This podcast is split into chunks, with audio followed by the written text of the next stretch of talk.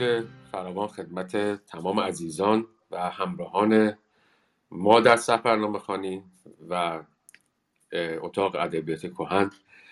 این هفته طبق قولی که داده بودیم سفرنامه جدید رو شروع می‌کنیم. هفته قبل با کلیاتی در مورد سفرنامه ابن سیراف که می‌خوایم بخونیم رو خدمت دوستان عرض کردیم. قرار هم شد که یک این متن خود سفرنامه ابن سیراف رو دوستان که زحمتش خانم نازیلای عزیز انجام کشیدن توی اتاق گذاشتیم توی کانال هست شما می‌تونید این رو دانلود بکنید برای اینکه بخواید همراه ما باشین و در ادامه بخونیمش.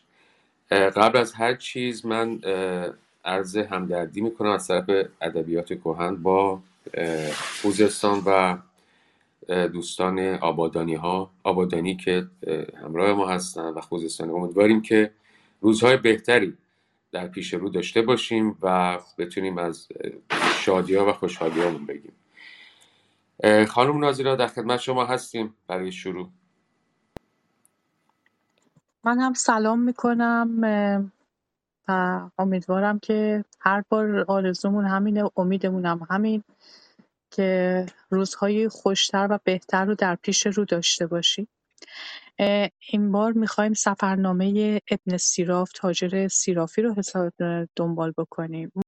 کتابی که ما امروز می‌خوایم بخونیم اسمش هست سلسلت التواریخ یا اخبار از سین و هند سین رو اینجا با ساد می نویسن و منظور همون چین هست. که خب تلفظ عربیش میشه. کتاب در واقع به عربی نوشته شده و بعد مترجم مترجمی امروزه اون رو چاپ کرده. نشرش انتشارات اساتیر هست و در سال 1381 منتشر شده. متن حاضر متاسفانه مشکلات بسیار داشت که باید حتما تصحیح می‌شد. باید حتما درست می‌شد. مهمترین بخشش اینکه آیا کتاب در اصل اینطوری بوده هیچ تصوری ندارم چون حتی اگه اصل کتاب هم دستم می‌رسید کتاب عربی بود. در فهرست کتاب اگر نگاه بکنید می‌بینید که ما عناوین مختلفی داریم که عناوین مختلفی داریم که خب خیلی ریز کردتش و حتی ممکنه در یک صفحه ما سه تا عنوان داشته باشیم. پس این عناوین رو به عنوان فصلی برای کتاب نگاه نکنید. کتاب خیلی کوچکه. آنچه رو که ما خواهیم خون چیزی حدود 90 صفحه بیشتر نخواهد بود و و مانند کتاب ناصر خسرو هم کتابی نیست که شخص خودش سفر مثلا درباره خاطرات خودش یادداشت کرده باشه و نوشته باشه.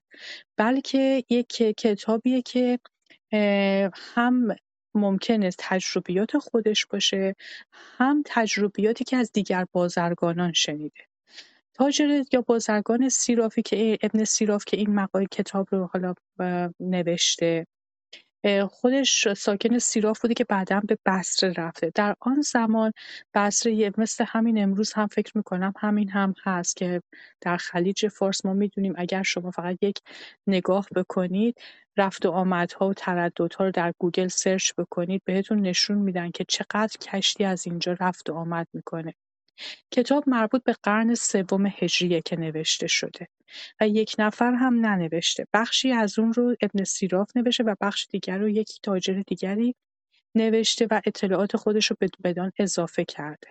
اطلاعات کتاب آنقدر موثق درباره هند و چین آنقدر موثق هست که یک کسی مثل مسعودی نویسنده الاخبار و نویسنده مروج الذهب. اینها رو کمک گرفته در ملاقاتی دو سه ملاقاتی که با همدیگه داشتن. از اطلاعات این نویسنده کمک گرفته و در کتاب خودش قسمت هند و چین رو با استناد به گفته های ابن سیراف نوشته. خب فکر می‌کنم در این حد کافی باشه با توجه به اینکه این رو هم در نظر داشته باشین. کتاب اصلش به عربیه به فارسی ترجمه شده.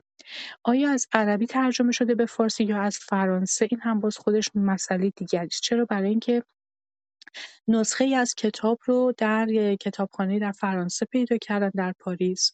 و بعد اون رو ترجمه کردن به فرانسه منتها بعدها متوجه شدن که این اصل کتاب حالا یک کتاب دیگری به عربی که مقداری مفصلتر و کاملتر بود اون رو پیدا کردن بعد اون رو دوباره ترجمه کردن و کار کردن روش. نویسنده هیچ ذکر مترجم ذکر نکرده که آیا این کتاب رو از روی فرانسه ترجمه کرده یا از روی عربی یا هر دو رو با هم دیگه جلو روش گذاشته و با توجه به این دوتا کار کرده.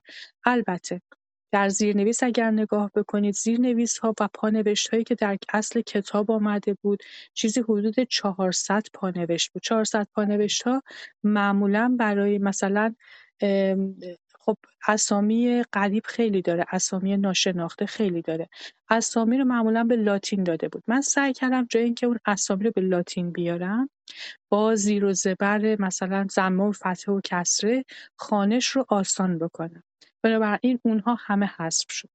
یه چند تای حدود 50 60 تا فکر می‌کنم اگه اشتباه نکنم پانوشت گذاشتم که این پانوشت ها مثلا اشاره می‌کنه که در فلان کتاب هم به این مسئله اشاره شده. یک جوری مترجم خواسته که صحت و سقر به قول خودمون امروزی راستی آزمایی بکنه. از های دیگر هم کمک گرفته که در آنجا هم چنین نوشته شده. یا حتی مثل به کتاب مروج الذهب یا کتاب الاخبار مسعودی اشاره کرده که در فلان جلد در فلان صفحه هم این مطلب آمده که نشون میده که مسعودی هم چقدر از این برداشت کرده و یا کمک گرفته برای اطلاعاتش درباره چین و هند. فکر کنم این نکته رو گفتم ولی باز هم اگر تکراریه ببخشید مجبورم تکرار بکنم. توقع نداشته باشید که مثل سفرنامه ناصر خسرو باشه. بیشتر اطلاعاته با این حال خانشش به نظر من به عنوان یک سفرنامه خیلی جذاب و شیرینه. نکته آخری رو هم بگم. امیدوارم که نکته آخر باشه و دیگه چیز دیگری یادم نیاد بعد از نکته آخر یه نکته آخر دیگر داشته باشم. نکته آخر اینه که وقتی من داشتم این کتاب رو میخوندم برام یک مسئله خیلی جالب پیش آمد. سفر سندباد بحری همونطور که می‌دونیم در کتاب هزار یک شب آمده. و در اونجا هم قشنگ سر هفت سفر هست که سندباد بحری انجام میده و بعد به عنوان یکی از ملاحان یا کسانی که در کشتی هستن و با, با کشتی ها سفر می‌کنن بر تجارت خاطراتشون میاد میگه هر هفت سفر رو. و سفارش می‌کنم که حالا اگر هزار یک شب و حوصله نمی‌کنید بخونید حداقل این هفت سفر سندباد بحری رو حتما بخونید. خیلی جذاب و شیرینه کوتاه خیلی بلند نیست ولی خیلی قشنگه. و حتی تا به دانجا رفته که برخی این رو داستان تصور می‌کردن ولی بعدها که رفتن تحقیق کردن متوجه شدن که همه آن هم داستان نیست. بلکه بخشی از اون به واقعیت هم همخوانی داره و می‌خواند. بنابراین ممکنه که نصر نصر زیبای ناصر خسرو نباشه. ممکنه اون دقت نظری که ما در سفرنامه ناصر خسرو دیدیم نباشه. ولی اطلاعاتی که درباره چین و هند که مربوط به قرن سوم هجریه و یکی از نخستین سفرنامه است که یک ایرانی تاجر نوشته. به نظرم میاد که ارزش خواندن و تفکر کردن درباره اون رو داره. من خیلی ببخشید که صحبتم طولانی شد. به عنوان یک مقدمه خواستم این نکات رو حتما گفته باشم.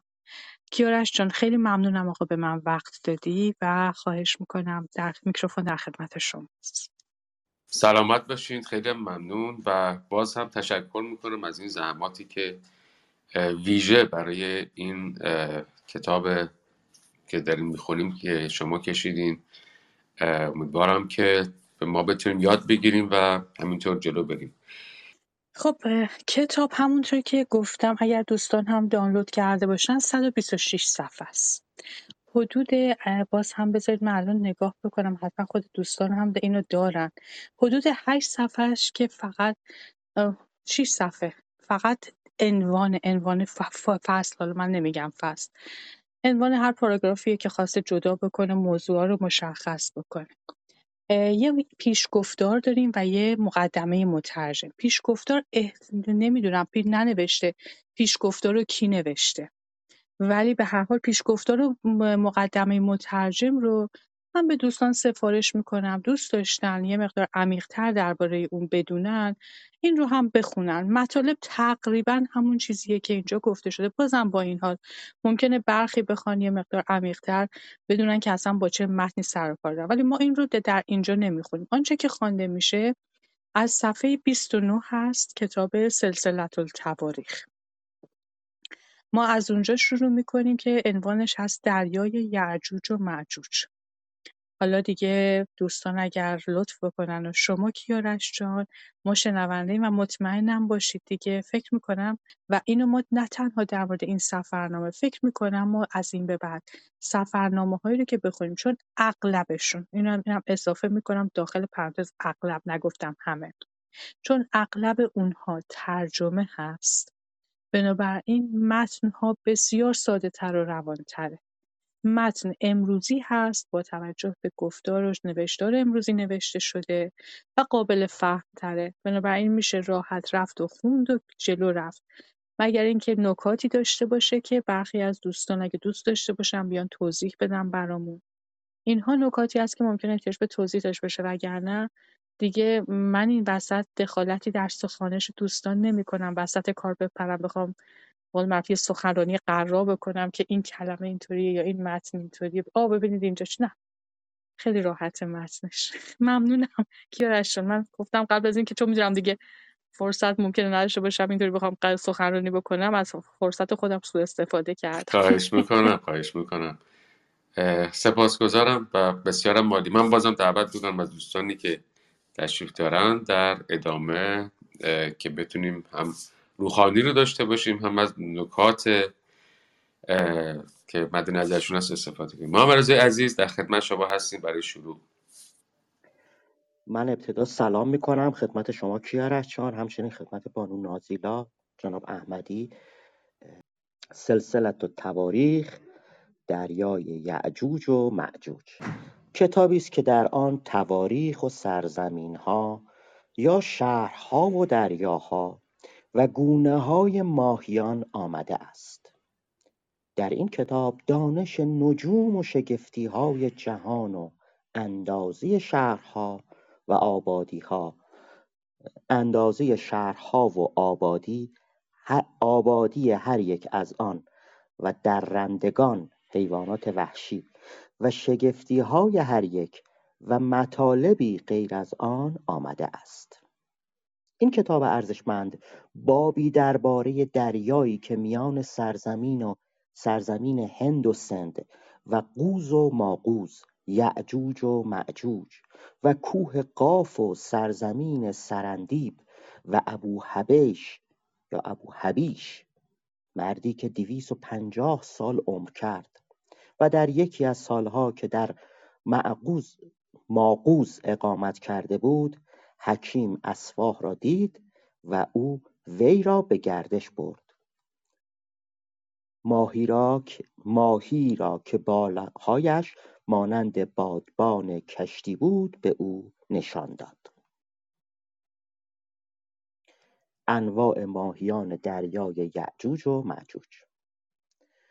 آن ماهی وقتی سرش را از آب بیرون می کرد به سان چیزی یا کوهی بزرگ بود. و چه بسا با دمش آب را مانند مناره های بلند به هوا می برد. چون دریا آرام می گرفت و ماهیان جمع می شدند با دمش ماهیان را گرد می آورد سپس دهانش را باز می کرد و ماهیان در شکمش فرو می رفتند همانند فرو رفتن در چاه کشتی هایی که در دریا بودند از این ماهی بزرگ وحشت داشتند. شبهنگام از بیم آنکه به کشتی برخورد نکند و آن را غرق نماید مانند های نصارا ناقوس می‌زدند. در این دریا نوعی ماهی است و ما یکی از آنها را شکار کردیم که درازای آن بیست زراع بود. سپس شکم آن را شکافتیم. از آن ماهی مانند خودش بیرون آوردیم. شکم آن ماهی دوم را نیز شکافتیم.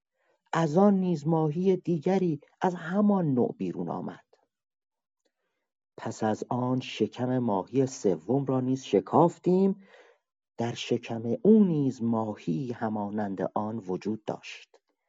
همه این ماهی ها زنده و در حرکت بودند و در صورت به یکدیگر شباهت داشتند. این ماهی بزرگ با آن خلقت بزرگش وال خوانده می‌شد. ماهی دیگری که درازایش یک ذراع بود لشک خوانده می‌شد همراه وال بود. هرگاه وال سرکشی کند و به آزار ماهیان دریا بپردازد این ماهی کوچک بر او مسلط شده و در بن گوشش می رود و از او جدا نمی شود تا آنکه او را هلاک کند. گاهی ماهی کوچک به کشتی می چسبد و ماهی بزرگ از ترس او به کشتی نزدیک نمی شود و از آن ماهی کوچک یعنی لشک می گریزد در این دریا نیز ماهی است که صورتش مانند صورت انسان است و بر فراز آب پرواز می کند نام این ماهی میج است. ماهی دیگری به نام ماهی انقطوس در زیر آب مراقب میج است چون ببخش مراقب میج است. چون میج در آب فرو رود قنقطوس او را میبلعد. همه ماهیان همدیگر را می‌خورند. سپاسگزارم. خانم ناظره عزیز شما اگه نکته ای هست بفرمایید. می‌بینیم واقعا درباره جزایر درباره خیلی چیزا نکات دیگه حرف می‌زنه. هر کدوم اینها دوستان هر کدوم تخصص داشته باشن ما خوشحال میشیم شنونده باشیم. سلامت باشین و ممنونم. جناب رضای عزیز بسیار خوش آمدین. در خدمت شما هستیم صفحه سی و دو. دریای هرکند. دریای سوم دریای هرکند است و میان آن و دریای لاروی های بسیاری است. گفتند هزار و نهصد جزیره است. و این جزایر دو دریای لاروی و هرکند را از هم جدا کرده و میان آنها فاصله انداخته است. شاه این ها یک زن است. در این ها عنبر به مقدار زیاد وجود دارد.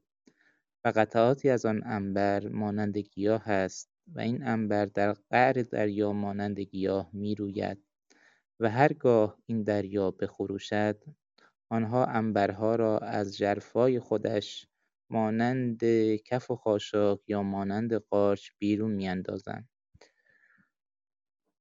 آبادانی این جزایر از درخت نارگیل است. فاصله میان یک جزیره تا جزیره دیگر دو فرسخ سه فرسخ و چهار فرسخ است و تمام آنها مسکونی و پر از درخت نارگیل است. ثروت آنان صدف است. ملکه این جزایر صدفها را در های خود ذخیره می‌کند. گفتند که ماهرتر از مردمان این جزیره در صنایع مردمی دیده نشده است. مثلا ایشان پیراهنهایی که دو آستین خشتک و یقه دارد میبافند. کشتیها و خانهها می‌سازند و کارها و صنایع دیگری بر همین روش انجام می‌دهند. در سرزمین آنها صدفهای زنده روی آب میآیند. آنان پوسته نارگیل را که کبتج احتمالا مینامند روی آب میاندازند. صدفها به آن میچسبند بدین وسیله آنها را شکار می‌کنند.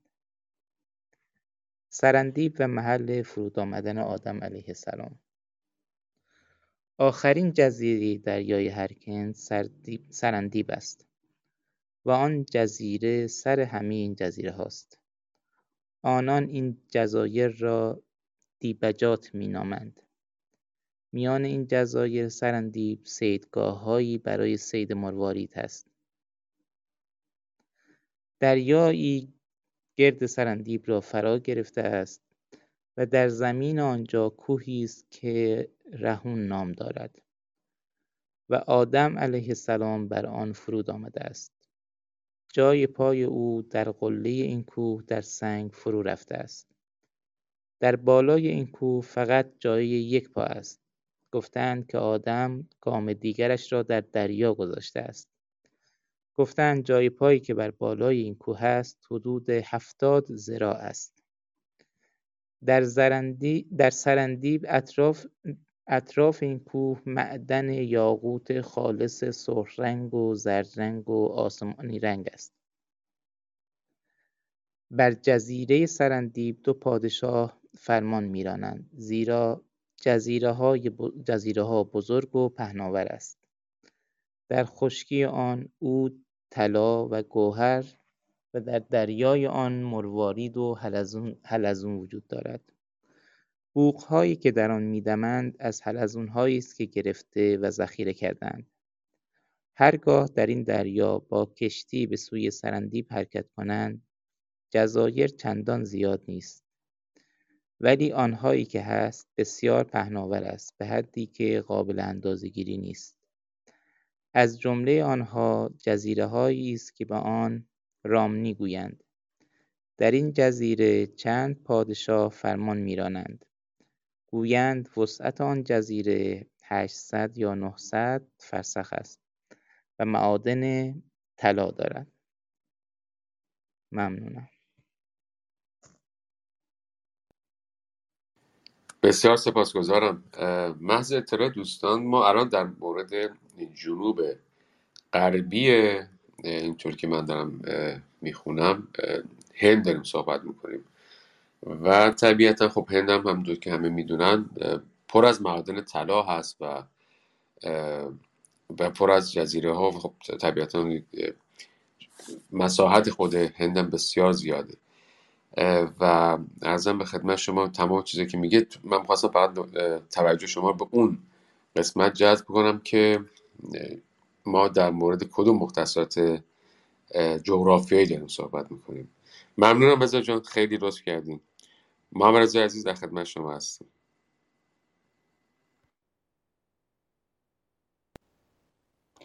خدمت از من راستش رو بخواید یه چیزی به ذهنم رسد قرارش صحبتی نباشه ولی این سرندیب یا سرندیب یا این جزایر رامنی فکر می‌کنم داستانشون رو اسدی توسی توی گرشاسنامه گفته. سرندیب که اصلا شک ندارم. که وقتی گرشاس برای اون جهانگشاییاش در پادشاهی فریدون میره به اینجاها می‌رسه و یه چیزهای خیلی عجیب غریبی هم تعریف می‌کنه به همون زبان شعر. این که الان دیر میکروفون رو باز کردم می‌خواستم رجوع کنم. داشتم نگاه می‌کردم ببینم می‌تونم اون قسمت رو پیدا بکنم یا نه. یک چیزی فقط میونی کلام شما شکر برادر. اینکه نکته بسیار جالبی هم گفتیم و سرندیب همون سریلانکای امروزیه. این رو هم خاطر دوستان داشته باشیم. یعنی ما الان داریم در سریلانکا صحبت می‌کنیم و این تو این هوروش داریم میگردیم. و چقدر خوب شد ما هم رفرنس تاریخی که کجا تکرار شده هم نام برده شده هم آوردیم بفرمایید ممنونم. خواهش می‌کنم اختیار دارید. شهر فنسور معدن کافور. همچنین در آنجا معادنی است که فنسور نام دارد. کافور خوبی از این معادن فنسور به دست می آید. در مجاورت این جزایر جزایر دیگری است از آن جمله جزیره است که به آن نیاس گویند. مردمش طلای بسیار دارند و خوراکشان نارگیل است. خورشت و روغنشان از آن نارگیل است. هرگاه یکی از آنها بخواهد ازدواج کند به او زن نمی‌دهند مگر کاسه سر مردی از دشمنانشان را بیاورد. هرگاه یکی از آنها بخواهد ازدواج کند به او زن نمی‌دهند مگر کاسه سر مردی از دشمنانشان را بیاورد. بنابراین هرگاه دو نفر را کشت به او دو زن می‌دهند و همچنین اگر پنجاه نفر را کشت در مقابل پنجاه کاسه سر با پنجاه زن می‌تواند ازدواج کند. علت آن است که دشمنان ایشان فراوانند. بنابراین هر کس به کشتار بیشتری اقدام کند میل و رغبت ایشان به او بیشتر است. ای کاش جوونا تو اتاق من این قسمت رو نمیخوندم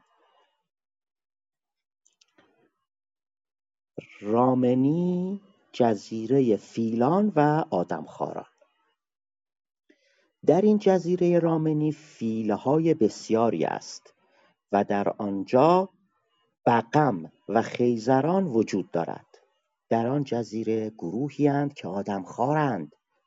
این جزیره به دو دریای هرکند و شلاهت متصل است. جزیره برهنگان. بعد از این جزیره جزایری است که لنگبالوس نام دارد. در آنها مردمان بسیاری ساکنند و همه زن و مرد برهنهاند. جز آنکه زنان عورت خود را با برگی از برگ درختان میپوشانند. هرگاه کشتیها از آنجا عبور کنند با قایقهای کوچک و بزرگ به سوی آنها میآیند و عنبر و نارگیل را در مقابل آهن به آنها سرنشینان کشتیها میفروشند. مردم آنجا نیازمند به لباس و پوشاک نیستند زیرا در آنجا نه گرمایی هست و نه سرمایی. ابتدای صفحه سی و شیش جزیره آدمخواران. در خدمت. سپاسگزارم. خانم مازیرا اگه توضیحی هست بفهمید و من قبلش بگم که آره چون از سریلانکا رد شدیم. سریلانکا یکی از مهمترین جاها و البته جزو کشورهایی بود که انگلیس جزو مستعمره انگلیس بود. و مهمترین چیزهایی که تولید می‌کنه و صادر می‌کنه از چای سیلان اگه حتما شنیدین چای مهمترین کالایی تولید ارزم به خدمتشون قهوه کاوچو و نارگیل. ام، حالا فکر می‌کنم نکته جالب در اینجا ده. حالا انشالله به پیش بریم. دو تا محصول هست که ما در ادبیاتمون خیلی از اون صحبت شده و معمولا هم به بوی خوش اون هست که صحبت می‌کنیم. یکی انبره و یکی مشکه. درباره این دو ما در این کتاب خواهیم خواند و اهمیت اون طرز به دست آوردن اون و اینکه اصلا از جالبه که حالا عنبر رو چطوری از دریا می‌گیرن به سبب شیوه های گوناگون قشنگ اینو داره توضیح میده. درباره مشک هم همینطور. ما بعدها که پیش بریم درباره مشک هم صحبت میشه. هر دوی این محصولات رو ما بارها بارها در ادبیاتمون بهش اشاره شده. بنابراین فکر می‌کنم که به این نکات اگه توجه کنیم جالبه. ضمن اینکه یک نکته هم خواهش می‌کنم توجه کنید.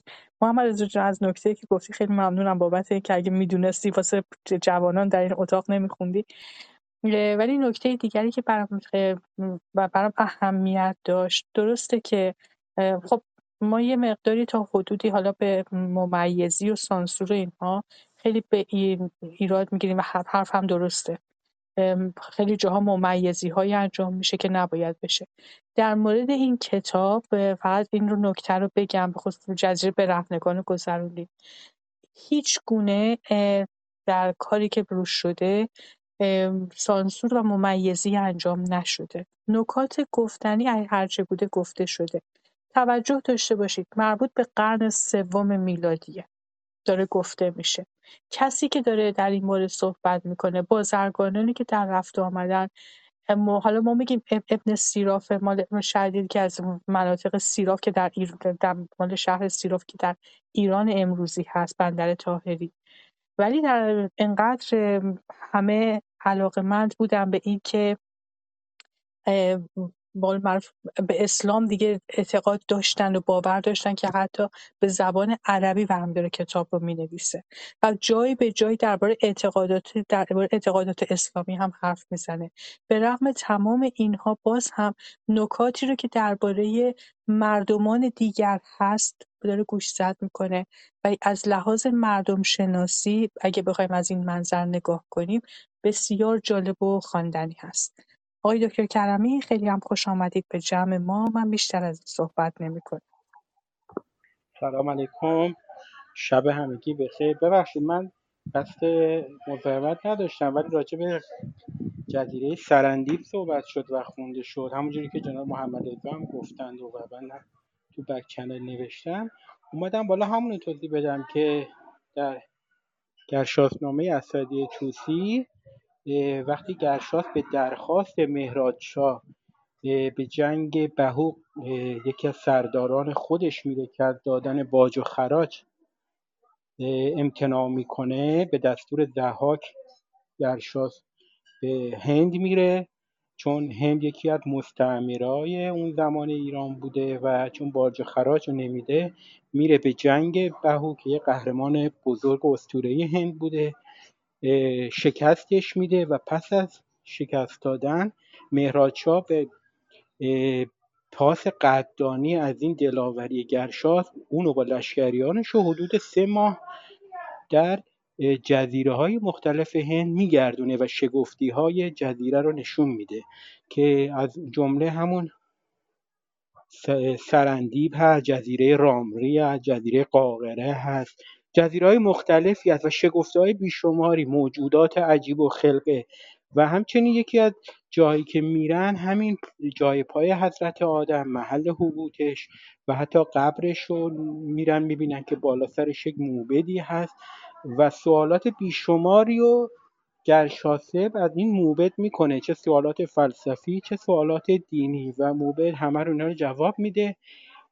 و دوباره برمیگرده به ایران و سپس می‌بینیم که در عصر فریدون هم دوباره گرشاسب به چین میره به جنگ فخفور چین میره و دوباره باز شگفتی های جزیره سرزمین های چین و جزیره های مختلف اون دوباره ما داریم. ولی بیشتر من فکر می‌کنم این از بیان خود حکیم اسدی از لسان خودشه چون فردی سیاه و جهانگرد بوده و اینا رو در فرم و قالب اسطوره به خواننده خودش انتقال داده که من فکر می‌کنم البته ما الان گرشاسنامه رو دیگه جلسات آخر هستیم حدود چهار ماه جمعه و دوشنبه ها ساعت شیش و نیم تا نه در خدمت دوستان بودیم و به همراه دکتر پارسه و فکر کنم دو سه جلسه دیگه تموم ولی اگر دوستان می‌خوان اطلاعات بهتری از سرندیب و حتی جزئیات نحوه زیستشون و انسانهای ساکنین اون جزایر پیدا کنن می‌تونن به گرشاسنامه و یا شهرهایی که بر گرشاسنامه نوشته شده مراجعه کنن. ببخشید که اطلاع کلام کردم. رو معذرت می‌خوام. من یه نکته رو الان پیدا کردم. در تاریخ بلعمی نوشته که حالا بعد درباره حبوط آدم داره میگه از, بهشت به زمین سرندی. نوشته آدم علیه السلام به ماه نیسان به زمین آمد. پنج روز گذشته از ماه و نیسان شمار رومی است و روز آدینه بود. از روز هفت از روز هفت ساعت گذشته و آفریدن او به زمین آمدن و به بهشت بودن همه یک روز آن جهان بود. پس هر چهار به زمین آمد. چهار منظورش آدم و هوا و مار و شیطان. بدان گونه که گفتم آدم به زمین هندوستان افتاد به سرندیب بدان شهر کوهی هست نام او بود آدم آدم به سر آن کوه افتاد. و بعد ما با بقیه هم مثلا هوا به جده افتاد بر هفت سنگ بعد هفت فرسنگ از مکه به لب دریا. ابلیس به شهری افتاد نام او میسان و به زمین سند و مار به اصفهان افتاد. حالا بگذاریم که چرا به اصفهان مار افتاد. من فقط خواستم اینجا نام سرندیب رو بگم که برای همین هم اشاره میشه که حضرت آدم وقتی از بهش حبود کرد و به زمین افتاد میگن که در سرندیب افتاد بر سر کوهی و جالب اینجاست که میگه که فقط جای یکی از پاهاش هست و میگن که پای دیگرش در اقیانوس بوده. چون مثل اینکه به عنوان اولین انسان آفریده شده بسیار هم بلند قد بوده بسیار هم یعنی خیلی هیبتش بیشتر از آن چیزی بوده که ما هستیم. خب من فقط خواستم این نکته سرندیبم اشاره بکنم درباره حضرت آدم و بفرمایید در خدمت شما هست. سپاسگزارم. خیلی ممنونم از جناب دکتر کرمی عزیز که تشریف آوردن و نکات بسیار جالبی گفتن. الان توی لیستی که من دارم بنا به دعوت کردن از دوستان الان یک دونه اضافه شد. پس ما دوستانی که توی این سفرها یعنی توی این کشورهایی که در این کتاب داره خوانده میشه و اسم اون کشورم تجربه دارن اونا تشریف بیارن تجرباتشون بگن. باز هم ممنونم سپاسگزار از شما. ما الان صفحه 36 از کتاب هستیم. جناب رضای عزیز در خدمت شما هستیم. صفحه 36 جزیره آدمخواران. جزیره آدمخواران. و در پشت آن جزایر دو جزیره است که میان آن دو دریایی است که به آن دامان گویند و ساکنان آن دو جزیره مردم را زنده می‌خورند. آنها پوست و موهایشان بسیار مجعد است. زشترو چشمانشان مهیب است پاهای بلندی دارند و کف پای آنها به اندازه یک ذراع است و عریانند.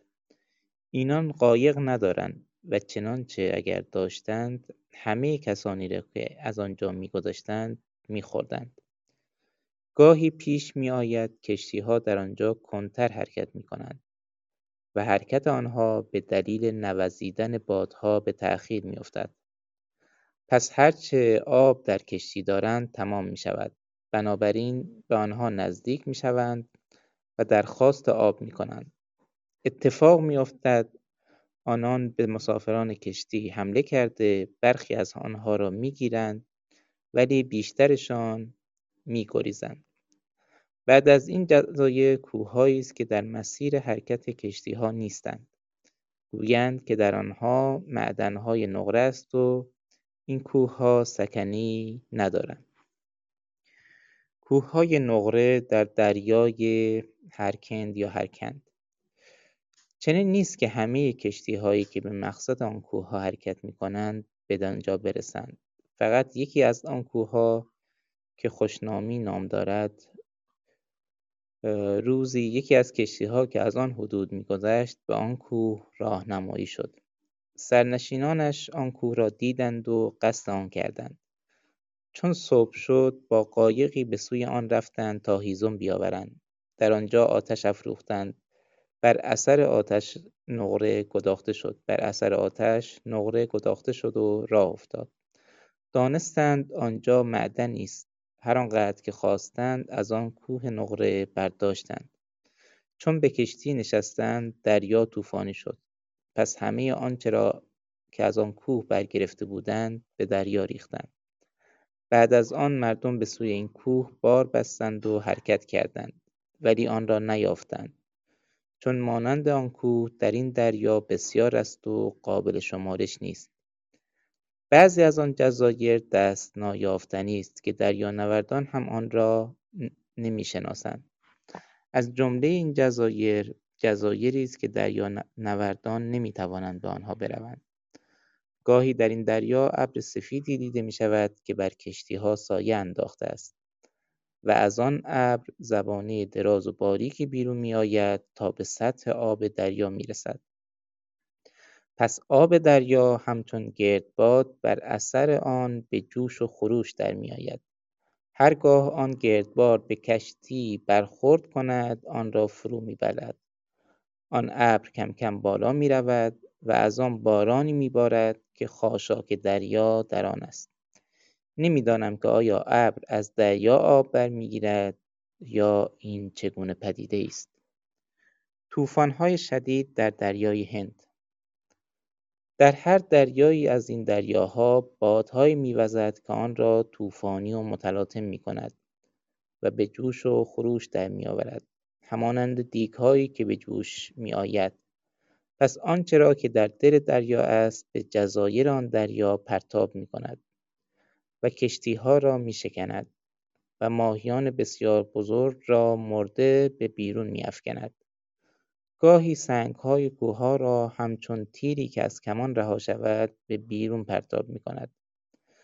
دریای هرکند یا هرکند بادی غیر از این بادها دارد که میان مغرب تا بنات النشر میوزد و به سبب آن دریا چون دیگ میجوشد و عنبر فراوانی را بیرون میاندازد. ماهی آدمخوار.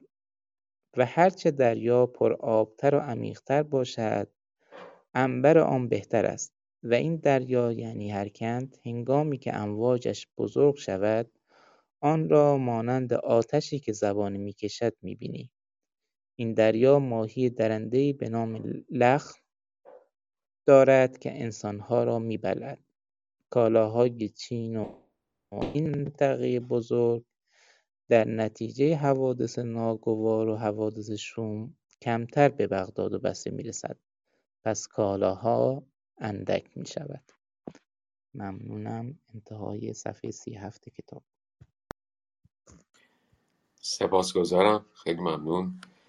محمد رضای عزیز در خدمت شما هستیم. آتش سوزی در بندر بزرگ چین. خواهش می‌کنم خدمت از بنده است. آقای دکتر کرمی رفتم ولی من یه نکته هم بگم. گرشاسنامه رو وقتی من در خدمت هم کامل نبودم. چندین جلسه خدمت هم آقای دکتر کرمی آقای دکتر پارسه رسیدم. یه بار اونجا گفتم من یادم بچگیم یه کارتونی پخش شد 20 هزار فرسنگ زیر دریا هم چیزی از ژول بود. بعد نشون می‌داد یه موجودات خاص مثلا عنکبوت نشون می‌داد مثلا از یه آسمون خراش بود و یه همچین چیزایی مثلا زنبور نشون می‌داد از یه هلیکوپتر. جالب بود برام. تمام اینا تو اون گر... به این حالت توی همون گرشاسنامه نوشته شده. بعد من تو اتاق به مزاح گفتم که خب حتما اسدی توسی از روی ژول ورن نوشته دیگه. چون ما اگه بگیم ژول ورن نوشته که خیلی بهشون بر می‌خوره چون میگن مثلا قلب اولویت داره دیگه. باور کنید حیوانات و صحنه هایی که ترسیم کرده تو اون شعر واقعا به این گونه است. و بازم نکته جالب که واقعا این کتاب الان من انقدر جالب شد. خب همه می‌دونیم اساتیدم گفتن یک شاعر اصلا فنون شاعریش اینه که قلوف کنه اقراق کنه یه جایی رو بولد کنه پررنگ کنه یکم بالاخره شعر داره میگه دیگه تاریخ که ما نمیگه. من فکر می‌کردم خب شاید یک تخیلات شاعرانه است. ولی الان که اینو دارم می‌خونم می‌بینم که چون دقیقا تمام این جزیرهایی هم که الان داریم می‌خونیم هست. یعنی حتی همین الان دوستان تو گنجور می‌تونن باز کنن. اسدیه توسیگر تیترا رو ببینن. جزیره آدمخوار جزیره فلان گیاه آدمخوار و خیلی موارد دیگه. این واسم جالبه که خب همچین سفرنامه ای نوشته شده پس همچین چیزهایی بوده و همونجور هم که آقای دکتر کرمی گفتن پس خود اسدی توسی هم چه بسا؟ این چونین دیده باشه و همه چیزهایی که گفته اقراقهای شاعرانه نبوده. آتش سوزی در بندر بزرگ چین. و از علل کاهش کالا آتش سوزی است که گهگاه در خانفوا که لنگرگاه کشتی ها و جایگاه گرد آمدن یا مبادله کالا میان مسافران و چینیان است رخ می‌دهد. در این هنگام آتش همه کالاها را فرا می‌گیرد و علت آن است که خانه های آنها در آنجا از چوب و از نی شکافته شده ساخته شده است. از دیگر علل عمده کمی از دیگر علل عمده کمی کالا شکسته شدن کشتی های رونده و وارد کننده کالا و یا غارت شدن آنها به دست دزدان دریایی است که ناچارند مدتی دراز در جایی بمانند بنابراین کالاها را در غیر از سرزمین عرب می فروشند و چه بسا بادها آنها را به یمن یا جای دیگر می برد. بنابراین کالاهایشان را آنجا می فروشند و چه بسا اقامت طولانی مدت آنها برای تعمیر کشتیهایشان است و علتهای دیگر نیز دارد. مسلمانی که به قضاوت انتخاب شد. سلیمان تاجر گفته است که وزیر پادشاه چین به خواسته شاه مرد مسلمانی را در خانفوا جایگاه تاجران است به داوری میان مسلمانانی که به آنجا میرآیند منصوب کرده است. و هرگاه عید شود آن مرد با مسلمانان نماز می‌خواند و خطبه ایراد می‌کند و برای پادشاه مسلمانان دعا می‌کند و بازرگانان عراقی بازرگانان عراقی ولایت او احکامی را که صادر می‌کنند انکار نمی کنند و کار او را مطابق حق و آنچه در کتاب خدای عزوجل و احکام اسلام آمده می‌دانند و میپذیرند.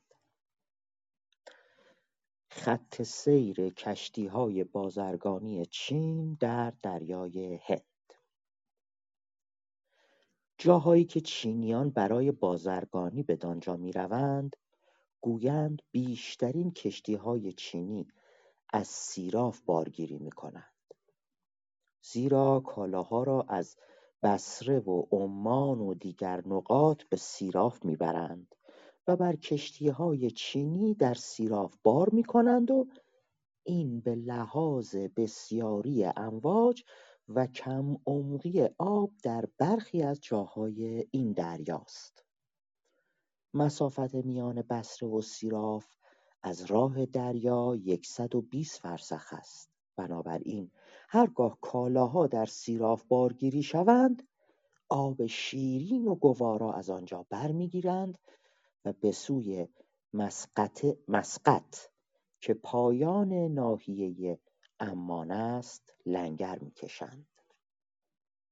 این مشکل سرش چیه الان یک مقداری احساس می‌کنم کاشکی می‌تونستم یک مقدار اطلاعات دریایی جمع آوری می‌کردم که می‌تونستم واقعا این, این مسئله رو حداقل در خط سیر هند و چین و درباره دریانوردی در این مسیر صحبت کنم. و بر برخی مواقع همیشه گفتم وقتی که متون رو داریم می‌خونیم حالا درباره ایران درباره هر جایی می‌خونیم من بالاخص در خاص ایران فکر می‌کنم که ما اگر این متون رو مثلا داریم به سفرنامه می‌خونیم این متن رو داریم به یه متن ادبی می‌خونیم. وقتی وارد متن میشی می‌بینی چقدر اطلاعاتی هست که احتیاج به تخصصهای دیگری داره. احتیاج به این داره که مثلا شما حداقل در خصوص مسیرهای دریانوردی امروزی آشنایی داشته باشی بدونی که چطوری رفتن و چطوری برگشتن. در مورد سفر ناصر خسرو اگه خاطرتون باشه حالا من حرف نداشته چقدر حرف می‌زدم. ناصر خسرو که از بلخ راه افتاد راه زمینی رفت. خب اون راه زمینی رو ما خیلی راحت تونستیم نقشه رو پیدا بکنیم ببینیم از کجا رفته. حتی یه جاهایی یادم میاد که حسین اومد بالا گفتش که مثلا مسیر تا از اینجا تا اینجا رو گفته انقدر فرسخ نمیشه. و این فرسخ فرق مثلا فرق کنه مسافتش. در مورد مسیر دریایی حداقل من یکی واقعا تصوری ندارم که مسیر دریایی این رو می‌دونم که این جاده ابریشم دریایی هست. و دقیقا هم همونطور که گفتم و از متن ما داریم متوجه میشیم طرف درباره سفر خودش نگفته. اطلاعاتی رو که از دیگر بازرگانانی که از راه دریا میرن داره میاره. یه نکته دیگر رو هم بگم که فکر کنم که هفته پیش هم بحثش رو کردیم. من در مقدمه امروز فراموش کردم. اون نکته این بوده که در مقدمه هم صحبت شده. خود ابن سیراف و اصولا اغلب بازرگانان گویا مثل اینکه جزو خوارج حساب می شدن برای اینکه از آزار و ایزا در امان بموندن تن به این سفرها می‌دادند و این سفرها براشون می‌تونست به قیمت جونشون تموم بشه. می‌بینیم که با چه خطرهایی در مسیر خودشون همراه بودن. حالا اگر می‌تونستن از تلاطم و گرداب و گردباد و همه اینها در بگذرن به جزایری می‌رسیدن که تا حالا اصلا اسمش هم نبودن به گوششون نخورده باز این رو در نظر داشته باشیم. دوستان احتمالا حتی اگر نخونده باشن هم شنیدن سفرهایی که مثلا سفرنامه هایی که غربی ها می نوشتن یا اروپایی ها می نوشتن که کم کم در از اوازیل قرن چهاردهم پونزدهم شروع می‌کنن از طریق دریا برن به سرزمین اندونزی و شرق و اون طرفا. و بعد اینها راهنما نداشتن قطب نما نداشتن. و اگه و جالب اینه که بدونید کسانی که اینها رو راهنمایی می‌کردن اغلبشون دریانوردان ایرانی بودن ها تا حالا هیچ جا اینو خوندید؟ فکر نکنم در جای اینو نوشته باشه. یا حداقل در متونی که درباره تاریخ دریانوردی غرب نوشته شده هیچ جا ننوشته که ماژلان یا مثلا کسان دیگر که حالا اسمشون یادم نمیاد اینها حتما یک بلد راه داشتن بلد راه دریایی داشتن. و این دریانوردان اغلب دریانوردان ایرانی بودن که کمک می‌کردن درباره تاریخ دریانوردی ایران یک کتاب دو جلدی هست که مرحوم اسماعیل رائین نوشته که از های باستان درباره اینکه ایرانیان چطور با دریانوردی آشنا بودن صحبت کرده. باز هم به یاد داشته باشیم که همین ایرانیان بودن که با سفرهای خودشون چه دریایی چه زمینی اسلام رو گسترش دادن بیشتر از ها باز هم خواهیم خواند در اینجا که دریا که کشتی های ایرانی بسیار محکمتر بودن. کشتی هایی که اعراب استفاده می‌کردن کوچکتر بودن و کمتر در توانایی سفر سفرهای پرمخاطره رو داشته. ولی ایرانیان حتی تا اندونزی و مالزی و اون طرفها هم رفته بودند و این به به نوعی هم به فر... به گسترش زبان فارسی خیلی کمک کرده بود و فرهنگ ایرانی هم به گسترش اسلام. چون حالا اگر نه فقط اسلام باز هم من دارم میگم حتی ما در دوره هخامنشیان هم دریانورد داشتیم اشکانیان ساسانیان همه اینها داشتیم. من فقط بهتون میگم مراجعه بکنید به کتاب تاریخ دریانوردی ایرانیان. اگر اسمش رو درست گفته باشم مال اسماعیل رائین دو جلدی خیلی مفصل هم هست نمیگم همش رو بخونید. یه نگاه فقط به تیتراش هم بندازین کافی باشه. برای آشنایی با این تاریخ. خیلی ممنونم به من فرصت دادین. همیشه میگم حرفی ندارم بزنم و کلی صحبت کنم متشکرم. سلامت میشی. سپاسگزارم. بله در تایید حرف شما ایرانی ها اصولا چیز توی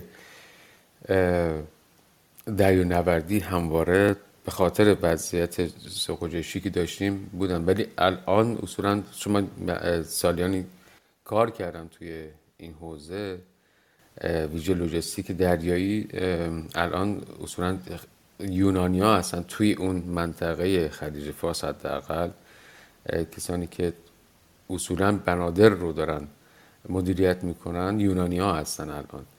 و یه نکته می‌خواستم بگم چون من بندر بسته رفتم بندر بسته اسمش هم اینجا اومده یکی از مهمترین بنادر توی حوزه خلیج فارس هست. به خاطر عمق زیادی که داره و طور اندازه موج, موج کمی که داره. اون این خاصیت تو بنادر ایران حتی فقط توی بندر عباس هست که به نسبت اون کمتر. و نکته دیگه اینکه طبیعتا به خاطر سوخت و اصلا مدل کشتی که اون موقع بود روی باد اینا کار می‌کردن. یعنی باد اینا رو جابجا می‌کرد و اینجور تکنولوژی که ما امروزه داریم نداشتن طبیعتا. برای همین اصلا مسیر عوض می‌شد. ما به خاطر سوخت و موتوری که اون موقع نبود دارن می‌تونن که هر جایی که بخوام برن و خود اینا هم روز هم تاثیر گذار هست. باز هم سپاسگزارم و جناب کریم بسیار خوش آمدین. رضای عزیز در خدمت شما هستیم. این خطوا یا خطوا واژه‌ای است که دریانوردان آن را به کار می‌برند. یعنی از جا کنده می‌شوند. مسافت از سیراف تا مسقط حدود دویست فرسخ است. در مشرق این دریا میان سیراف و مسقط سرزمین ساحلی بنسفاقو جزیره ابن کاوان است و در این دریا کوههای عمان قرار دارد. در این کوهها جایگاهی است که دور دور یا دور دور نام دارد و آن تنگه است میان دو کوه که کشتیهای کوچک از آن عبور می‌کنند ولی کشتیهای چینی نمی‌توانند بگذرند. در میان این کوههای دریایی عمان دو کوه است که آن دو, که آن دو را کثیر و عویر گویند و اندکی از قله آنها از آب بیرون است.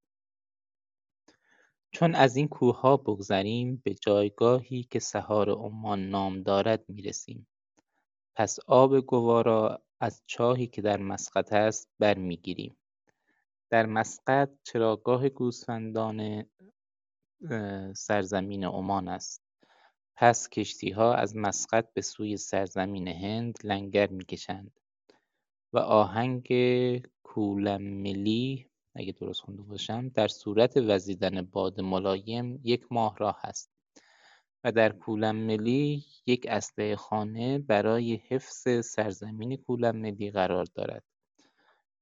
های چینی به آنجا میآیند. در آنجا چاههای آب شیرین گوارایی است. از های چینی هزار درهم و از دیگر ها بین ده دینار تا یک دینار می‌گیرند. میان مسقط و ملی و دریای هرکند حدود یک ماه راه است. و در ملی آب گوارا برمیگیرند. سپس کشتیها لنگر می‌کشند و به سوی دریای هرکند حرکت می‌کنند. و چون از هرکند بگذرند به جایگاهی می‌رسند که به آن لیخبالوس گویند. ساکنان آنجا مردمی اند ریش و سفید پوست. لباس نمیپوشند. زبان عربی و دیگر زبانهایی را که بازرگانان سخن می‌گویند نمی‌فهمند. دریانوردان گفتند که هیچگاه زنان آنها را ندیدند زیرا مردانشان با قایقهایی که از یک تکه چوب از یک تکه چوب نقل ای توی خالی ساخته شده از جزیره به سوی بازرگانان میآیند. نارگیل و نیشکر و موز و شیر نارگیل که سفید رنگ است میآورند. شراب نارگیل. اگر شیر نارگیل را همان وقتی که از درخت میچینند بنوشند چون اصل شیرین است و اگر پس از ساعتی بماند شراب می‌شود و اگر چند روز دیگر بماند به سرکه تبدیل می‌شود. این مردمان کالایشان را در مقابل آهن میفروشند.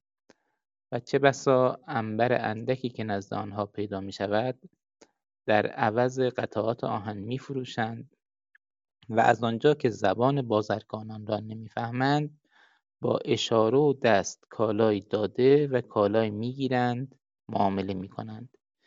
این مردم در شناگری مهارت دارند.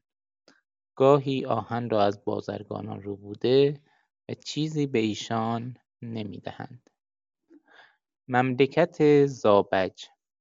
از آنجا کشتیها به سوی جایگاهی که به آن کلاهبار گویند لنگر می‌کشند که هم به کشور و هم به ساحل بار می‌گویند و همان مملکت زابج است که در سمت راست سرزمین هند واقع است.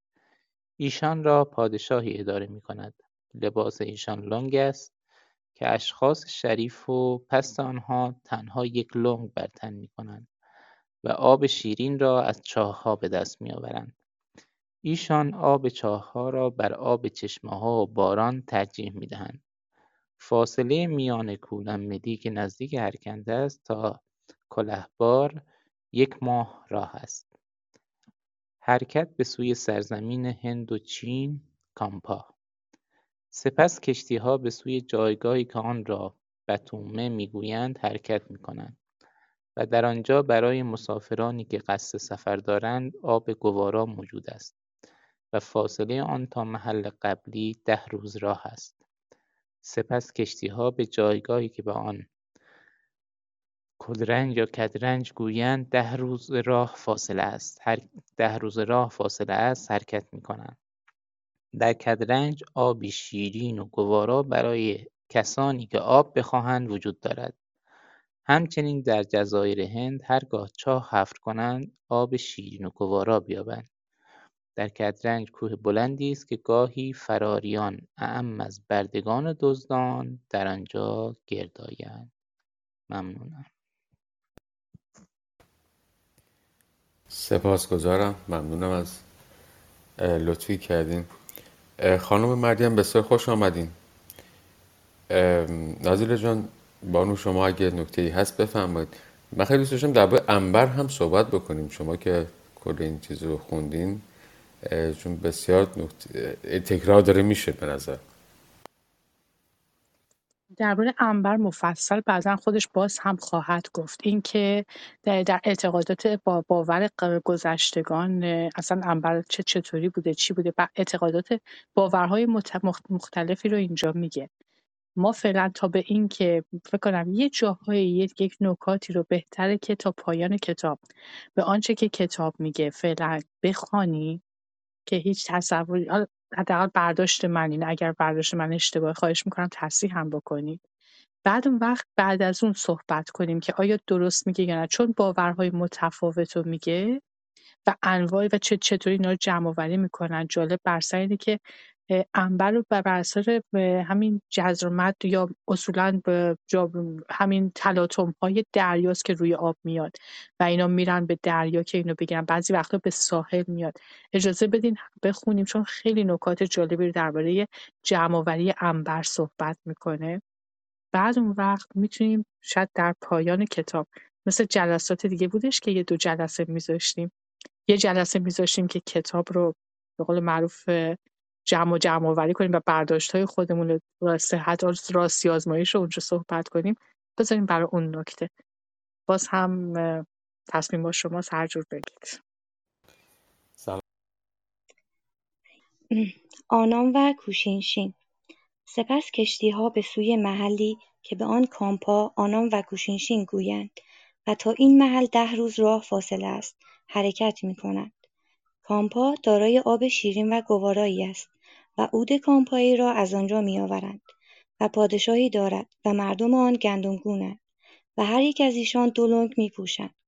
پس وقتی دریانوردان آب گوارا و شیرین از آنجا برگرفتند به سوی محلی که به آن سندرفولاد گویند لنگر می‌کشند.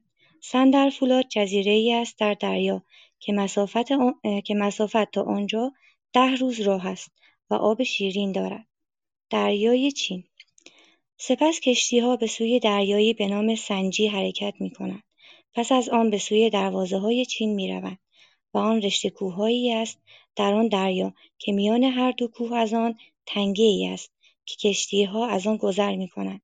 بنابراین چون با یاری خداوند به سلامت از سندرفولاد بگذرند کشتیها به سوی چین حرکت می‌کنند و ظرف مدت یک ماه به چین می‌رسند ولی این کوههایی که کشتیها از آنها عبور می‌کنند مسافت هفت روز ولی این کوههایی که کشتیها از آنها عبور می‌کنند مسافت هفت روز راه است. پس چون کشتیها از دروازه ها گذر کردند گذر کردند و وارد خلیجها شدند با آب شیرین می‌رسند. بندر خانفوا جایی که بارانداز سرزمین چین است. و خانفوا نام دارد و در دیگر نقاط چین آب گوارا و شیرین از نهرهای آب شیرین و گوارای ها است. در هر ناحیه‌ای پادگانها و بازار و بازارها است و در دریای چین در شبانه روز دو بار جزر و مد رخ می‌دهد. مد دریا از مجاورت بصره تا جزیره کاوان هنگامی است که ماه در میان آسمان باشد و جزر آن هنگام طلوع و غروب ماه است.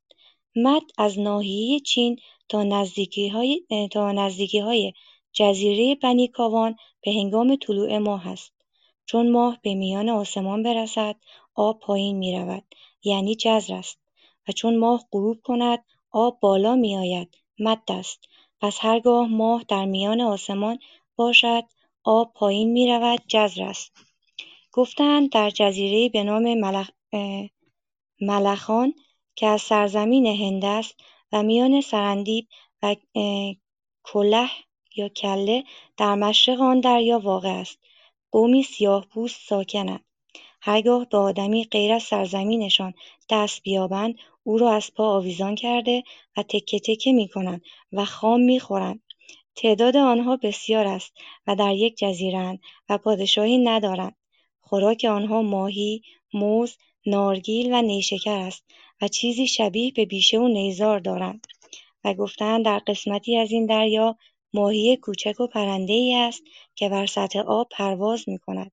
مردم آن را ملخ آب نامیدند ملخ, ملخ آب نامیدند آوردند که در قسمتی از آن دریا ماهی است که از دریا بیرون میآید و بر درخت نارگیل بالا می‌رود. آب نارگیل را نوشد و سپس به دریا باز میگردد. گفتند که در این دریا ماهی, شب... ماهی شبیه خرچنگ است. هرگاه از دریا خارج شود سنگ می هرگاه از دریا خارج شود سنگ می شود گویند از آن سرمهای برای علاج برخی از بیماریهای چشم می‌گیرند. جبل النار در زابج. و نوشتند به نزدیکی زابش کوهی است که جبل النار کوه آتش نام دارد و کسی نمی‌تواند به آن نزدیک شود در روز از آن دود و در شب شعله آتش آشکار می‌شود و از زیر آن کوه چشمه سرد, سرد و گوارا و چشمه گرم و, در و از زیر آن کوه چشمه سرد, سرد گوارا و چشمه گرم گوارا و شیرین بیرون میآید. پوشاک مردم چین پوشاک مردم چین از کوچک و بزرگ و در زمستان و تابستان حریر است. اما پادشاهان از بهترین حریر استفاده می‌کنند ولی طبقات پایین‌تر به اندازه توانایی خود و چون زمستان فرا رسد مردان چینی دو شلوار و سه تا و چهار تا و پنج تا و بیشتر از آن را به اندازه توان خود می‌پوشند و قصد ایشان گرم کردن اعضای پایین‌تنی خود است زیرا آنجا رطوبت فراوان است و چینیان از آن می‌ترسند. ولی در تابستان یک پیراهن حریر و مانند آن می‌پوشند. آنها عمامه نمی‌گذارند. خوراک ایشان برنج است و گاهی با آن ماهی می‌پزند. پس آن را بر روی برنج می‌ریزند و می‌خورند. اما پادشاهان آنان نان گندم و گوشت خوک و دیگر حیوانات و غیر از آن را می‌خورند. میوه‌جات چین های چینیان عبارت است از سیب، هلو، لیمو شیرین، انار، به، گلابی، موز، نیشکر، خربزه، انجیر، انگور، خیارچنبر، خیار، کنار، میوه درخت سدر، گردو، بادام، فندق، پسته، آلو، زردآلو، سنجد و نارگیل. در چین درخت خرما زیاد نیست جز اینکه در خانه برخی از آنها درخت خرمایی کاشته شده است. شرابشان نبیزی است نبیزی است که از برنج می‌سازند. در سرزمین آنها عرق در سرزمین آنها عرق خمر نیست و وارد هم نمی‌کنند نه آن را می‌شناسند و نه می‌نوشند. از سرکه برنج و نبیذ و شکرینه، حلوای شیرین و چیزهای شبیه آن درست می‌کنند. چینیان پاکیزگی ندارند چون به غذای حاجت روند خود را با آب نمی‌شویند بلکه آلودگی را با کاغذهای چینی پاک می‌کنند. آنها مردار و آنچه شبیه آن است می‌خورند همانند آنچه مجوس درست می‌کنند و می‌خورند. دین ایشان به دین ایشان به دین مجوسیان شباهت دارد. زنان چینی سرهایشان را برهنه می‌کنند و در آن ها قرار می‌دهند.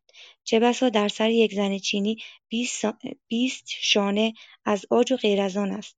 ولی مردان چینی سرهایشان را با چیزی شبیه شبکلاه می‌پوشانند و روش آنها درباره دزدان آن و روش آنها درباره دزدان آن است که اگر دزد را بگیرند می‌کشند. اخبار سرزمین و پادشاهان هند خیلی ممنونم. بسیار هم عالی بود و لطف کردین. ناظری در خدمت شما هستیم نکته خاصی نیست جز اینکه جالب برای من اون قسمت بود که درباره حریر می‌گفت و درباره چون می‌دونیم که ما جاده ای رو که می‌شناسیم امروزه به نام جاده ابریشم یکی از محصولات یکیشون فقط یکی از محصولاتی که از چین به غرب برده می‌شد یعنی از شرقی ترین قسمت جهان باستان به غربی ترین قسمت جهان باستان برده می‌شد ابریشم بوده. و ابریشم جزو محصولات خیلی بسیار قدیمیه که در چین به دست می آمده. در این مورد چینی ها به قدری سابقه طولانی دارن و به قدری قشنگ با این بافندگی این نوع پارچه آشنایی دارن که می‌بینید که مال قرن سوم هجریه و حتی قبل از اون این رو تولید می‌کردن و اصلا همه لباس حریر و ابریشم میپوشیدن منتها اینی که میگه بنا به فصل ممکن بود یک دست لباس بپوشن به تابستان و یا اینکه در فصلهای دیگه رو هم رو هم لباس میپوشیدن برای اینکه بتونن خودشون گرم نگه دارن. نکته جالب برای من همین بودش.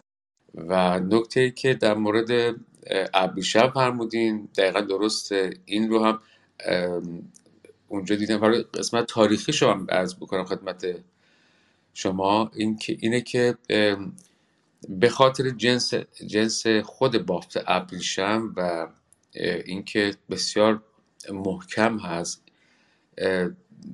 توی جنگ ها و زیر لباس های اصلی جنگی که می پوشیدن یک لایه ابریشم می پوشیدن چون معتقد بودن و این هم به نظر اثبات شده هست. حالا من از نزدیک همچین چیزی ندیدم ولی اینکه شمشیر ابریشم رو نمی‌تونه به و رد بکنه. و برای همین زیر هم ژاپنیا داشتن هم چینیا.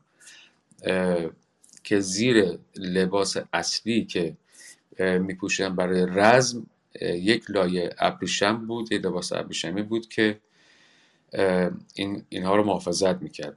و و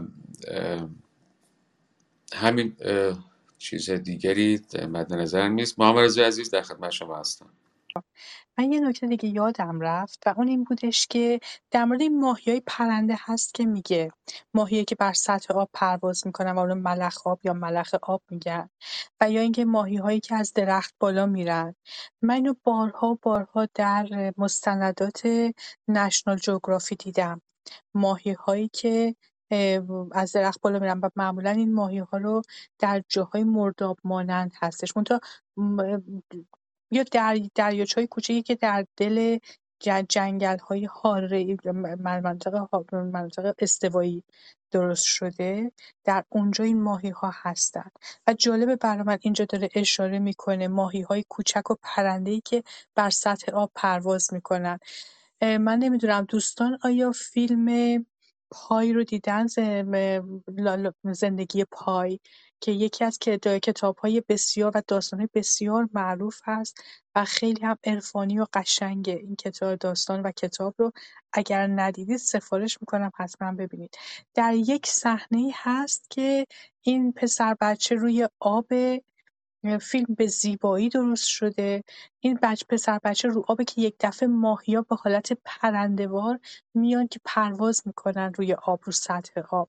و بسیاری از اینها بعضیشون میفتن توی این قایق این پسر بچه. و این به بسیار جالبه نکات بسیار جالب اینجا در مورد های پرنده که بر سطح آب پرواز می‌کنن. الان اینجا دیدم. گفتم این رو هم نکته رو هم گفته باشم. سپاسگزارم رضا جان شما چیزی می‌خواستی بگیم؟ بفهمید بله در تایید فرمایش شما درباره اون لباس های ابریشمی وقتی ما رو در یک کلاب دیگه شاهنامه رو می‌خونیم به کلمه برمیخوریم به نام خفتان که البته این با تلفظی که لغتنامه دهقداد داره. و دقیقا گفته جامعه هستش که از ابریشم یا پشم چیزاست که شمشیر برش میلغزید و اثر نمی‌کرده. یعنی در شاهنامه هم این مسئله اومده و لباس رایجی بوده ظاهرا در جنگ ها ممنونم. من نمی‌دونستم تو شاهنامه هم هستش. خیلی جالب بود. سپاسگزارم از نکته که فرمودین. محمد رضا عزیز در خدمت شما هستم. خواهش می‌کنم. من فقط خیلی کوتاه بگم. در تایید این نکته اولین های ضد گلوله از لای... یعنی از چند لایه قرار دادن ابریشم بر روی هم ساخته شد. اون های ضد گلوله. و اون ماهیام که بانو فهمیدم منم همون توی مستندها دیدم.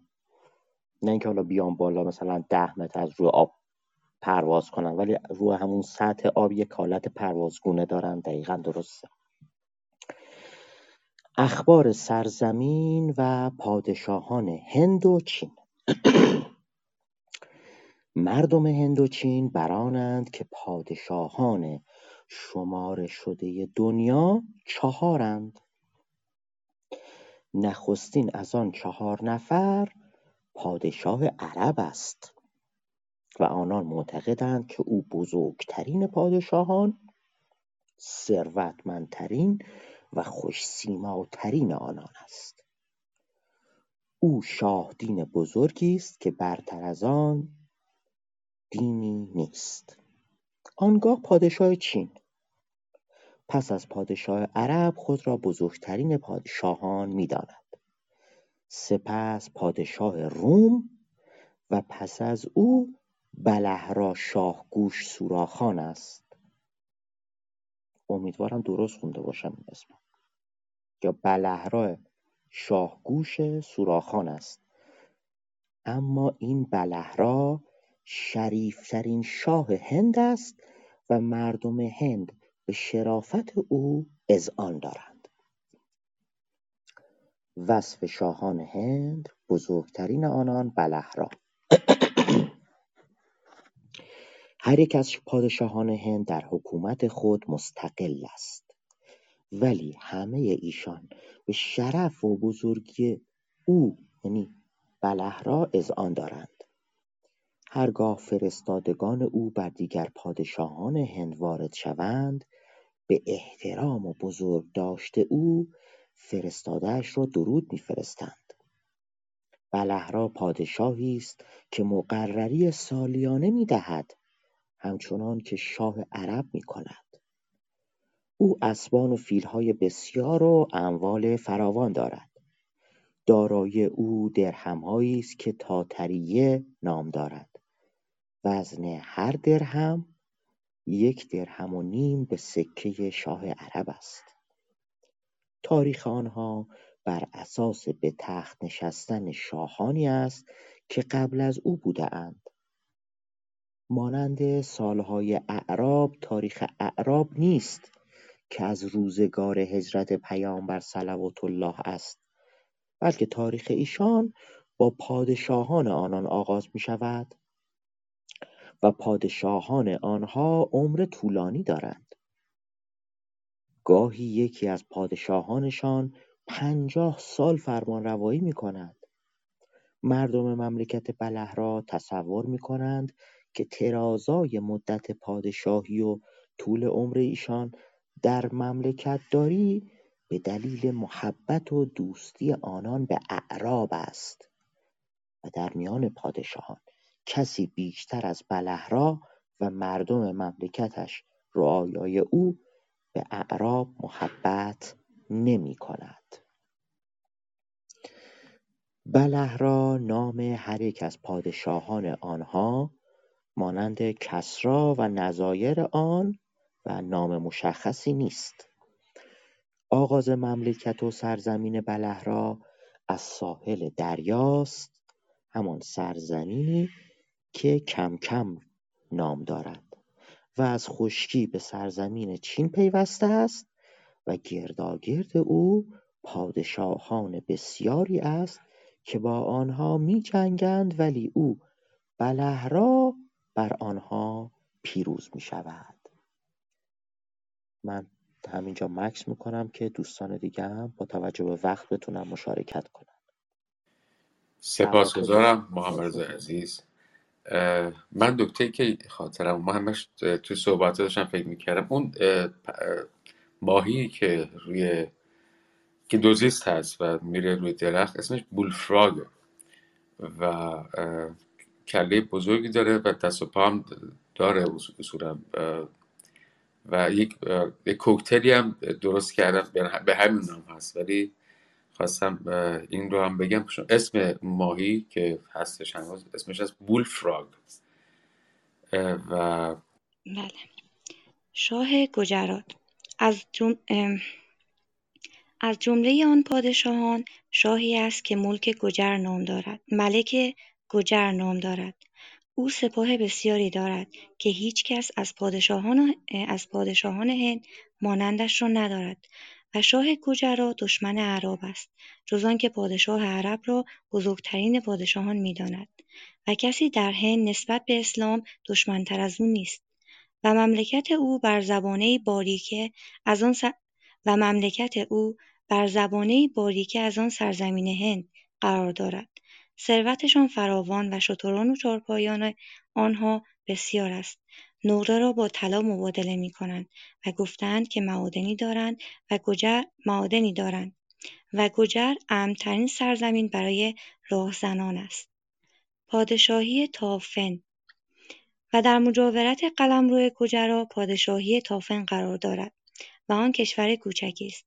زنانشان سفیدرو و زیباترین زنان هندند. شاه تافن با پادشاهانی که گرداگرد ویند به لحاظ کمی سپاه در صلح به سر می‌برد. به لحاظ کمی سپاه در صلح به سر می‌برد. او مانند بلهرا دوستدار عرب است. پادشاه رحمی رحمی یا رحمی. در مجاورت این پادشاهان شاهی است که رحمی رحمی پیگو نام دارد و ملک و ملک, و ملک گجرا با او در جنگ و جدال است رحمی را شرف و افتخاری در پادشاهی نیست او همچنان که با ملک گجرا جنگ می کند با پادشاه بلهرا نیز می جنگد. سپاه رحمی از سپاه بلهرا و سپاه ملک گجرا و سپاه ملک گجرا و تافن بیشتر است. گویند او هرگاه به جنگ می رود حدود پنجاه هزار فیل بیرون می آورد. فقط در زمستان به جنگ می رود زیرا فیل طاقت تشنگی را ندارد. از این رو تنها در زمستان می تواند برای جنگ بیرون رود و گفته شده حداکثر سپاه او حدود ده هزار تا پانزده هزار تن است. در سرزمین او لباسهای پنبه‌ای بافته می شود که نظیر آن در جای دیگر نیست. یک قطعه از آن لباسها که از پنبه بافته شده از ظرافت و لطافت از حلقه انگشتری عبور.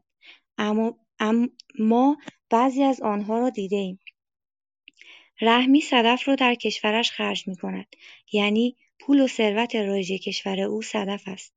در سرزمین او طلا، نقره، عود و لباسهای زخیم را از پوست خرس میدوزند و کرگدن نشاندار و کرگدن نشاندار از کشورش محافظت می کند.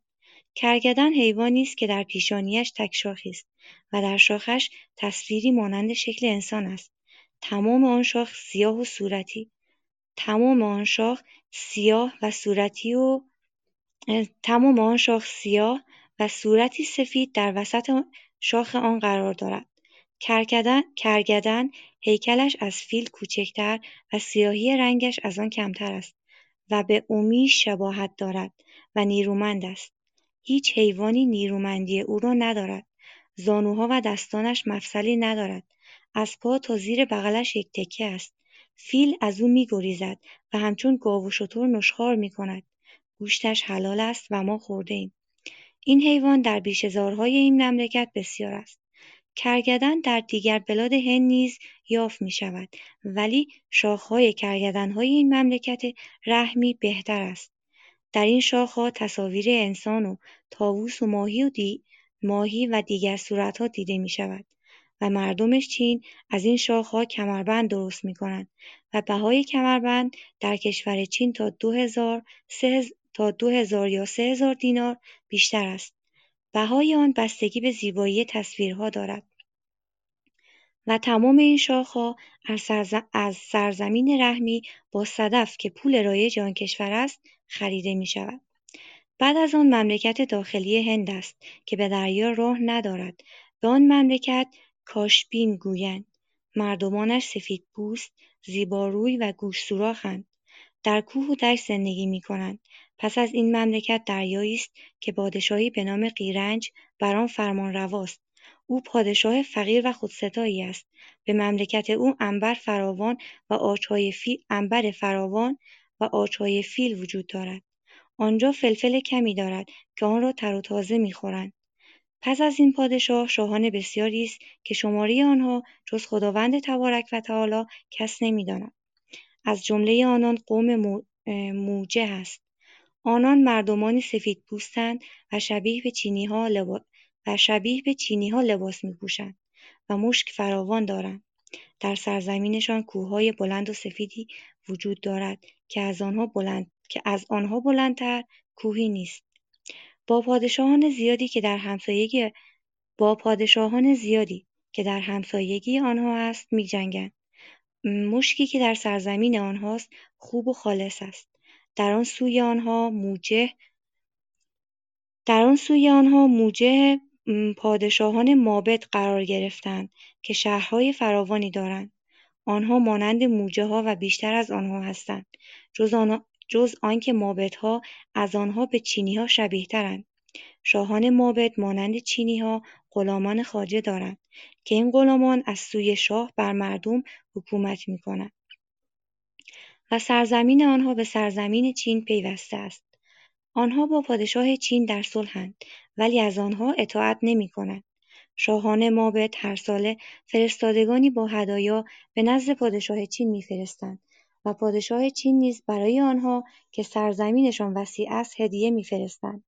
هرگاه فرستادگان مابد وارد سرزمین چین می‌شوند چینیان بر آنها بر آنها نگهبان میگمارند زیرا آنها بسیارند و چینیان میترسند که آنها بر کشورشان چیره شوند.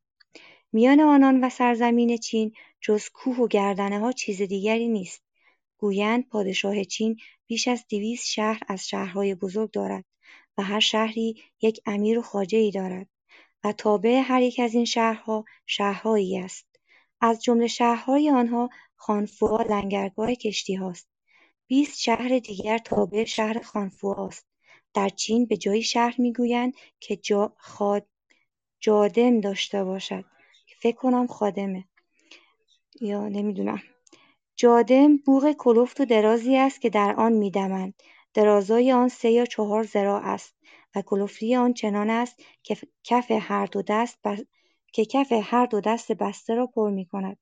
سر آن چنان باریک است که در دهان مردی جای می‌گیرد. این بوق را با دوای چینی میآلایند. صدا این بوق را با دوای چینی میآلایند. صدای آن تا حدود یک میل می‌رسد. هر شهر چین چهار دروازه دارد. بر بالای هر دروازه پنج جادم است که در وقتهایی از شب و روز در آنها میدمند. دروازه هر شهری ده طبل دارد که همراه جادمها می‌زنند. این عمل را به منظور اعلام اطاعت از پادشاه چین انجام می‌دهند. و با این وسیله نیز اوقات شب و روز را می‌شناسند. چینیان ها و هایی برای تعیین ساعتها دارند. داد و ستد آنها داد و آنها با فلوس است و خزائن ایشان مانند خزانه های دیگر پادشاهان است و هیچ یک از پادشاهان غیر از شاه و هیچ یک از پادشاهان غیر از شاه چین فلوس فلوس پول ندارند سپاسگزارم. به نظر من خیلی خوب و عالی بود و کافیه. ما این چهار پنج دقیقه رو بذاریم برای جمعبندی این اتاق امشب و در خدمت نازولا هستیم. نکات همونطور که گفتیم اگه یادتون باشه در اون اتاقی که درباره سفرنامه صحبت کردیم گفتیم که سفرنامه ها فقط یک خاطرات یک نویسنده است که مسیری رو میره. بلکه به غیر از اون ما مردم شناسی داریم در از, از لابلای این متون داریم در میاریم. دیدی که نسبت به دیگری پیدا می‌کنیم که این دیگری چطوری زندگی می‌کنه. حداقل برای خود من شخصا بسیار جالب و جذاب بود. چرا؟ برای اینکه من اطلاعاتم درباره خاور دور خیلی کمه. اشتباه از من یا اشتباه اصولا از اینه که منابعمون منابع در دسترسمون کمه نمی‌دونم. می‌دونم که امروزه در ایران ما خیلی ها رو داریم که زبان چینی یاد می‌گیرن و حتی میرن به چین واسه تحصیلات.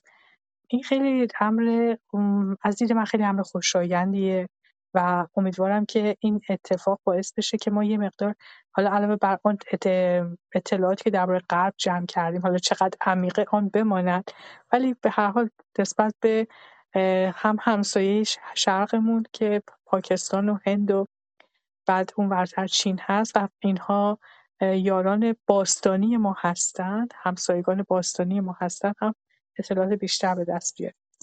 من صحبتی ندارم حرفی ندارم دوستان هر کدوم صحبت داشته باشن. کیارش در خدمت شما هست.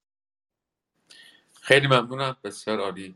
من فقط اینو بگم تجربه خودم که اولین باری که وارد چین شدم روی جلسه قبلم گفتم خدمت دوستان هنوزم که هست توی روی این پول رایج چینی فارسی نوشته شده و خیلی از شهرهای سمت غرب چین که حالا به هند نزدیکتر هست هم شما سردر مغازه ها و حتی یه سری از خیابون ها شما می‌بینید که فارسی نوشته از سعدی من از تو یک سری از شهرهای تو چین شنیدم که هم شعر رسیده بهش هم میگن خودش اومده اونجا. و حالا جلوتر که بریم از چین من خورد خورد از تجربیات هم میگم نسبت به اتفاقاتی که افتاد. این شهر خانفوا رو که چندین بار اسمش اومده. مرز کنم که در دوره بعد از حمله مغول این نابود شد و یه شهر دیگه ساختن که همون هانجو یا گوانجو هستش. یه خورده با فاصله از اون یکی از مهمتر منادر به نظر بود اونجا و که همین الان هم البته بندر همین شهر گوانجو یا هانجو یکی از مهمترین منادر توی لینکی هم تو سایتی هم که خود دانشگاه تهران هم گذاشته من نگاه کردم.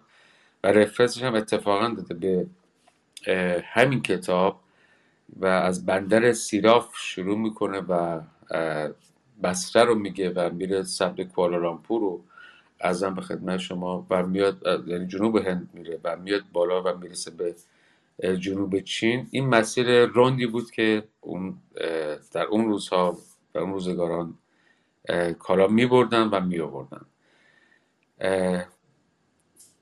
باز سپاسگزارم. ممنونم که تو این دو ساعت کنار ما بودین. تا هفته بعد. آرزوی سلامتی و خبرهای خوب و